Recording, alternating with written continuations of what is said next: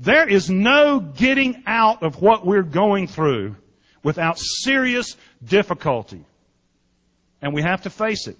I believe the only true way to walk through difficulty is to be so full of the Word of God, to have so much of the written Word of God imprinted on us that we meditate on, that we speak, that we proclaim, and that we walk in and walk out. I think that's the only way we're going to make it. Let your dad drop dead and see how you feel. Be on the verge of a nervous breakdown, see how you feel. Go broke, rent a house inhabited by cockroaches, and borrow money from your widowed mama and see how you feel about life. You know, that's been my road. And I still love the Lord. I'm still involved in the ministry. I met a guy yesterday, sixty-five years old, been in ministry all his life. I honored the fella tremendously. You know why? He's still in ministry.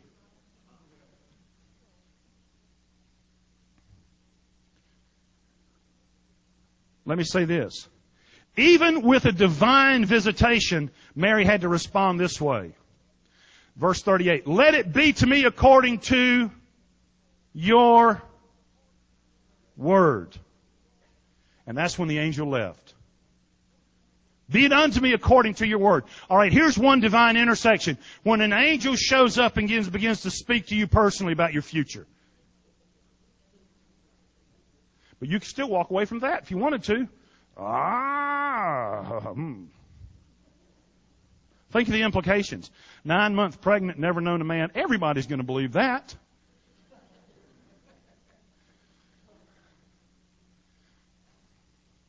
What happened to you?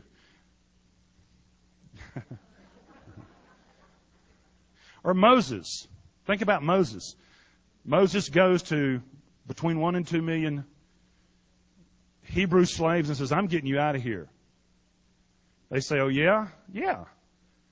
How you know you're going to get us out of here? The Lord told me. What Lord? Jehovah. What's he like? He lives in a bush.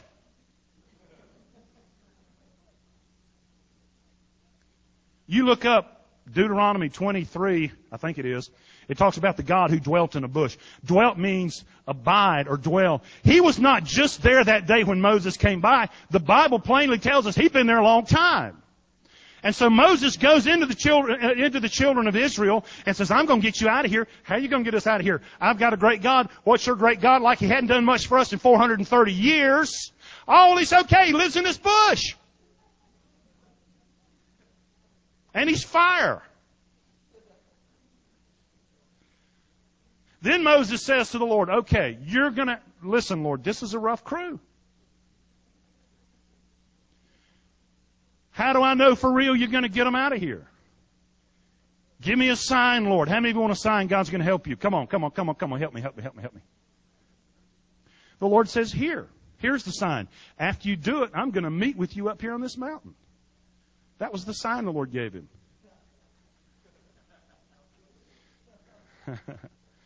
Here's how you know if the Lord spoke to you. Give it a shot.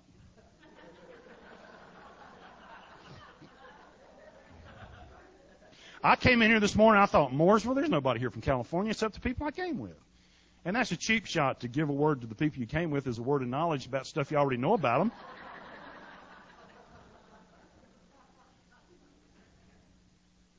How will I know that word's the Lord?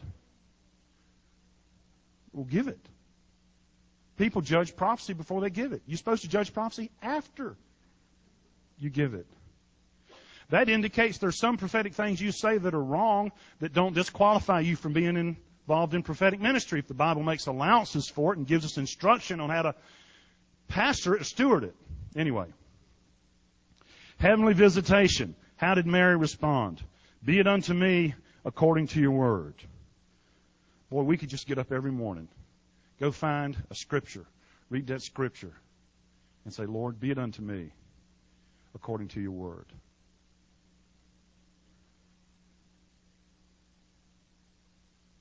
Twenty years ago, the Lord was encouraging me to read the Bible. You know what I told him? I said, Lord, I read that.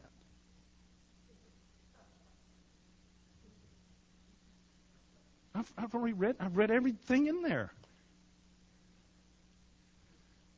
I hadn't seen it though, had I? No. All right. Number one, divine visitation is an intersection. Number two, time to go. I mean, um, from the shallows to the depths. Being willing to start small is an intersection. Don't despise what? They have small beginnings. People don't want to start small. They want to start big. People don't want to start sweeping. They want to start directing. God has called me to run this company. Good. They hand you a broom. Let's get started. When you're good with that, we'll give you a brush and a rag for the commodes. And you start the natural progression. Here's one problem. Jesus makes us or expects us to start in the shallows before He'll take us to the depths. How many of you know that's true? Look in Luke five. I won't go there because our time is narrow and my notes are voluminous. In verse three, He said, let's put out a little from the land. He said, let's go out in the shallows. And He taught them from the shallows. And then those who were willing to get in that boat and go into the shallows, He said, let's launch out into the deep. And then when He was out in the deep, He had to mess their brains up. God's going to, if, if the only way we're going to get anywhere is if God messes with our thinking. Our thinking has got us thus far. He has got to change the way we think if we're going to change the way we are and if we're going to change what's around us. We're not thinking straight. Jesus says to Peter, He says, listen, cast your net out for a great catch. And Peter says, Lord, we've been doing that to the point of utter exhaustion all night long. Then he remembers who he's talking to. He says, nevertheless... See, he's negotiating. Mary negotiated from how is this going to happen to be it unto me according to your word. Peter negotiated from this ain't going to happen, but uh, I'm going to give it a shot if you say so. You're not going to start out in faith. That ought to comfort all of us, but you can get there through a negotiation. Nevertheless, at your word, they cast their nets out and they catch so many fish. The carpenter's teaching the fishermen how to fish. So many fish that both boats almost sink and they tear their nets up. I thought yesterday when I read that, you know, it would seem like if God could have given them all those fish, He could at least kept their nets from getting torn up. But here's what that says. When things don't work out, even when He moves, it doesn't mean it wasn't Him. Stuff's going to happen. This isn't some perfect world.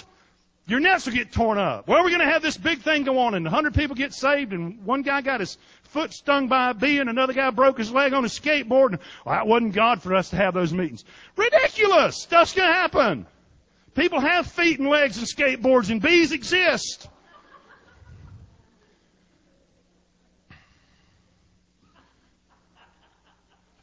That's deep, isn't it? Hey, listen, the better I get to know the Lord, the simpler I am. And I was a very arrogant, complex person last week. From shallows to the depths, the river of God. I'm not getting in that river unless it's deep.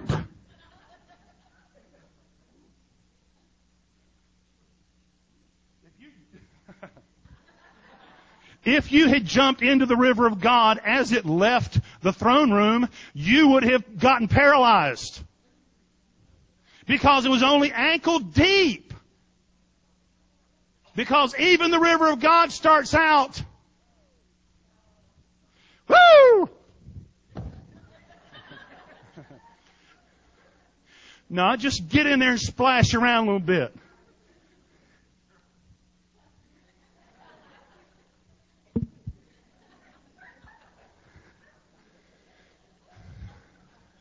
I'm not getting in there. That's not deep enough for me, brother.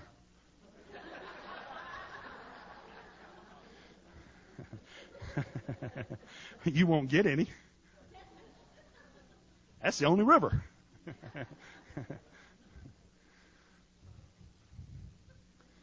That's right. It went fifteen hundred feet, and then it got knee-deep.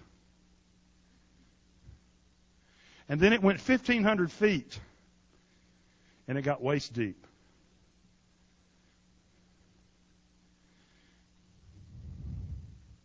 Can you imagine playing in that little...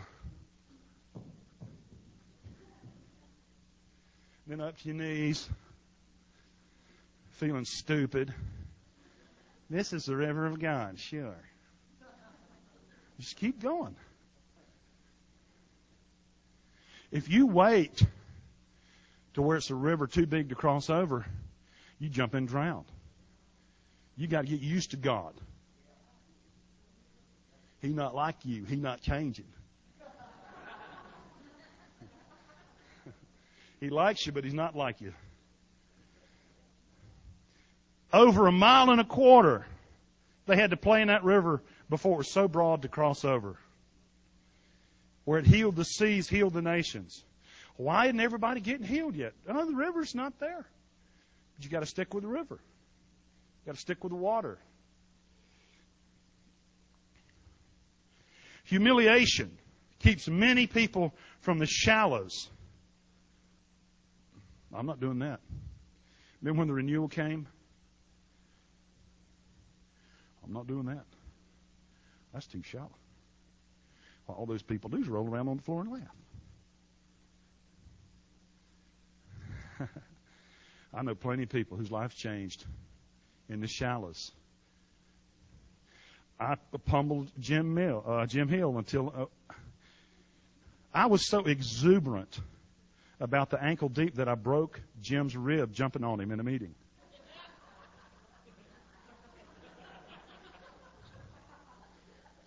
I didn't mean to.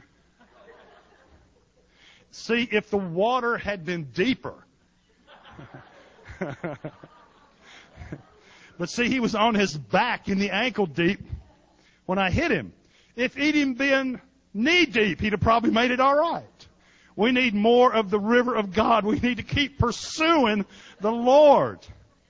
We need the river to ski on. Okay. Humiliation keeps people from the shallows. Humiliation pe- uh, keeps people out of the foolish. But listen, the Bible says plainly that the things of the Spirit are foolishness to them that don't believe. Utter foolishness. That's ridiculous. How could that be? Well, what do you want, like spires and conical hats on the preacher and gilded... Uh, what you know, why not foolish? The other stuff doesn't work that good. Just give it, you know, I'll just give it a shot. Move in God. Move in God. Move in God.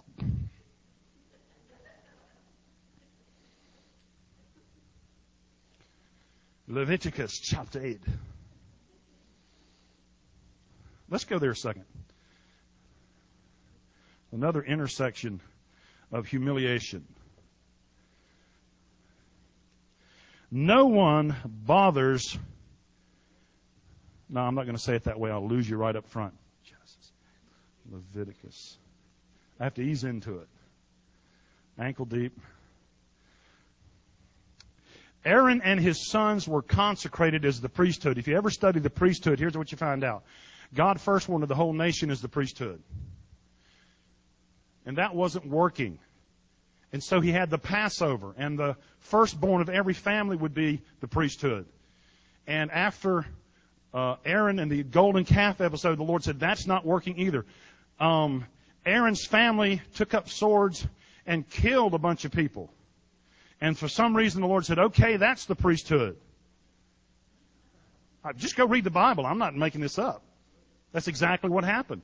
They were faithful to God in a time of gross idolatry. And although Aaron had something to do with idolatry, he turned from that. He and, the lead, he and his family administered God's justice. And the Lord said, I'm going to make Aaron and his family the priest. And so here's how the Lord prepared him for service. Leviticus eight. The Lord spoke to Moses, take Aaron and his sons with him and the garments, the anointing oil, a bull, two rams, basket of unleavened bread. Gather all the congregation together at the door of the tabernacle of meeting. That was everybody. So Moses did as the Lord commanded him, and the congregation was gathered together at the door of the tabernacle of meeting. Here's what happened to Aaron and his sons. Moses washed them publicly before he clothed them. What do you think happened then in the prior to the clothing? And you think he washed them in their clothes? And then they put the holy garments on top of wet garments. What do you think happened? They stripped the priesthood naked before the entire congregation of Israel as preparation for the next great move. Who wants to be a high priest? Well, that job's taken. Who just wants to be a priest? Now, this is what Moses said. Verse five. Moses said to the congregation, this is what the Lord commanded to be done. I guess he did say that before he stripped them naked. That's right. He said, it's not my idea, the way to do this. He said do it. Humiliation is a great intersection. Nobody jumping and shouting this juncture of the me- of the message. It's true, man. I'm telling you. Everybody knows what I look like.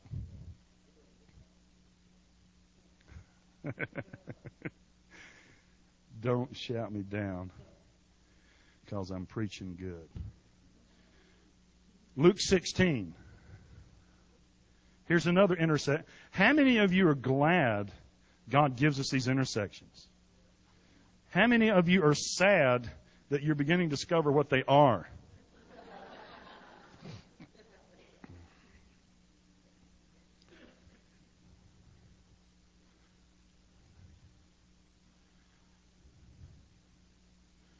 True riches. How many of you want the true riches?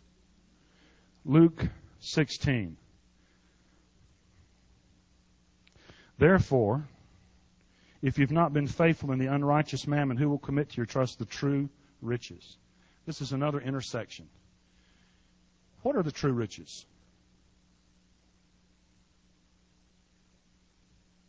It's not money. You know, we can cancel that out. What, what would the true riches be? How about getting your boy saved? Your daughter? How about seeing a dreadfully sick person healed?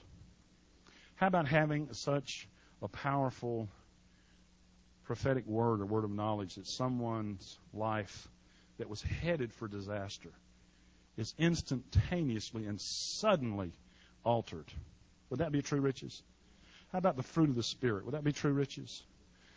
Love, joy, peace, patience, kindness, gentleness, meekness, personal generosity to pastors, faithfulness. I have to help Byron out a little bit. Would that be true riches?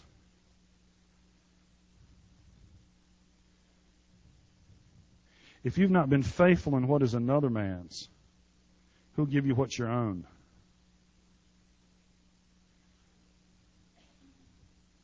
How many of you want the true riches? You need to be faithful in something that's not your own. You need to be faithful in what is another man's. And you know, the entire context of this is money. Let me be real blunt. It's M O N E Y. If you do not handle your money well, you will not be given true riches. Read Luke sixteen. Actually, what happens is, a steward comes back and says to to uh, or the master comes back and says to a steward, uh, "I understand you're not handling things well. You're fired." And before he got fired, he ran around and negotiated reduced rates to all of the people that he was doing business with on the basis of his master. And Jesus came back and he basically says, "Yeah, you did good. You need to provide yourself habitation." Like that. Now, Jesus was not commending the man. That's the kind of habitation he was going to have, one of deceit, one of fraud, one of manipulation. But Jesus then comes back and he says this, "He who is faithful in what is least is faithful also in much." Jesus is saying the least is that that He has placed within your hands on a daily basis. You see, we don't see this, but we are in an intersection with God every single day that we don't even recognize. We walk right by. We have doctrine to invalidate it. But He says plainly, if you have not been faithful in the unrighteous mammon, who will commit to your trust the true riches? I love that whole thing about a... Uh, we don't understand the Lord. We don't really see as He sees. This amazes me, this whole thing about Cornelius. How many of you know who Cornelius? Cornelius was the test case as to whether Gentiles could know the Lord and be saved. He was a Roman centurion. He was an oppressive, an, a commander of an occupational force who mistreated Israel. That's who Cornelius was. But the Bible tells us prior to his salvation, there was a memorial for Cornelius in where? Not purgatory. I don't think that exists. In heaven. Could you in your wildest imagination believe that there's some sort of a monument in heaven related to an unsaved occupational leader of an oppressive nation who mistreated Israel? And it's like, if you can picture this, let's say it was on a memorial, a tombstone or something, some marker. The Lord walks by and the marker says, "Look at Cornelius." And He'd come back by and it would say, "Cornelius gives to the poor on a regular basis out of the goodness of his heart." And the Lord's going, "What's that doing in heaven? I'm in charge of heaven. He doesn't even know me." And He looks.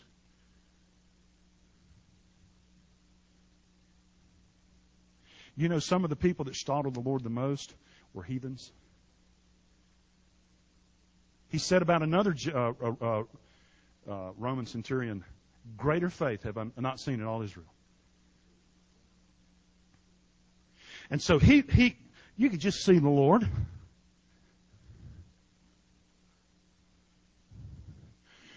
Cornelius, centurion, cheerful giver.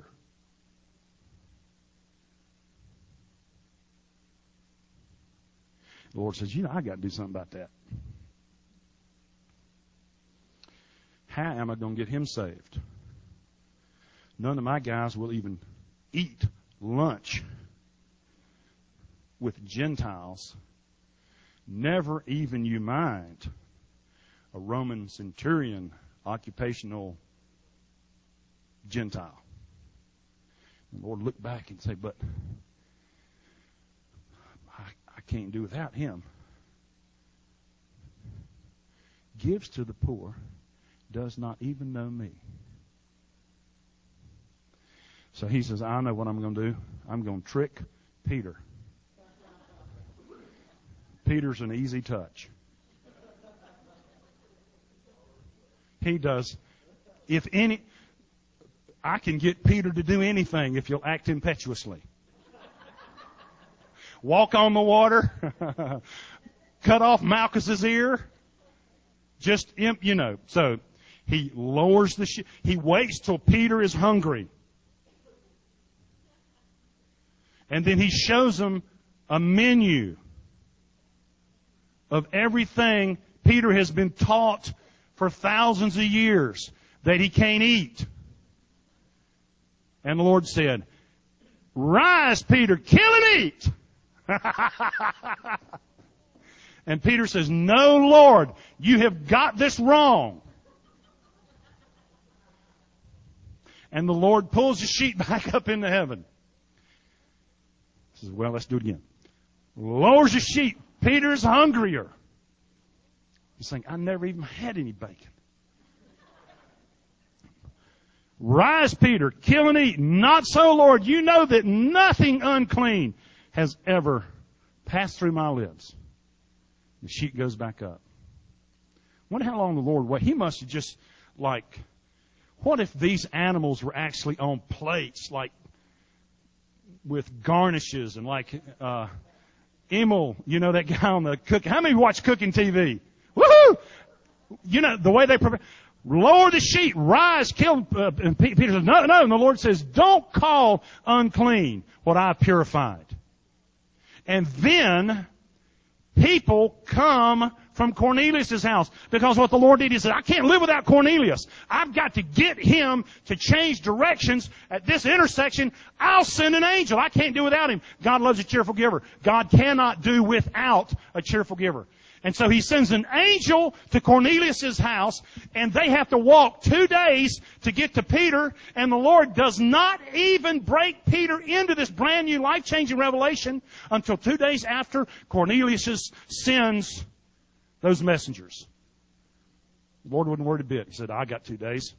I can do this in ten minutes. And so they come to the door and they say, Peter, there are two men down here. And the Lord says, you go with those men and you be quiet. You quit down. You just go down there with them. You can eat unclean stuff if I say it's clean. And he goes down to Cornelius' house. And he walks into Cornelius' house. He says, hey, this is the first time I've ever been in a defiled habitation.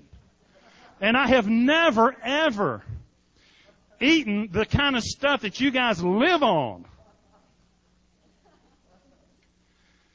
But I don't like this that much, but the Lord said, preach you, Ribon Shankai, Shambarumikabashobas. The power of God hits all of them before Peter even gets them saved. They got filled with the Holy Ghost before Peter got them saved. You go read it. You know why? Cornelius was faithful. Cornelius had a generous heart. So our finances, what we do day in and day out is an intersection to the Lord. One last one. One last one. Let me go back. The Word of God.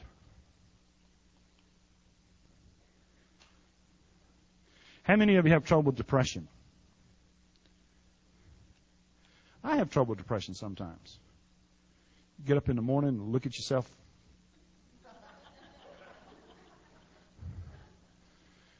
Go down the church and look at the list of people in trouble you're going to have to help. And you're thinking, you know, I didn't do anything to them. And I got to get them out of what they're in.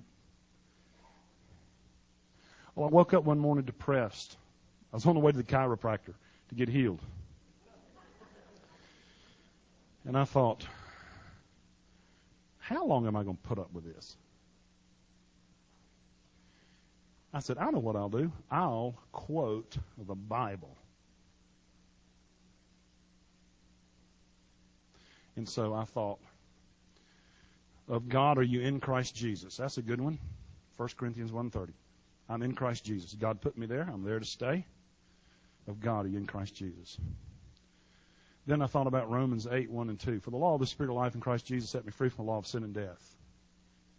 For the law, I thought about it. For the law. No rhema word.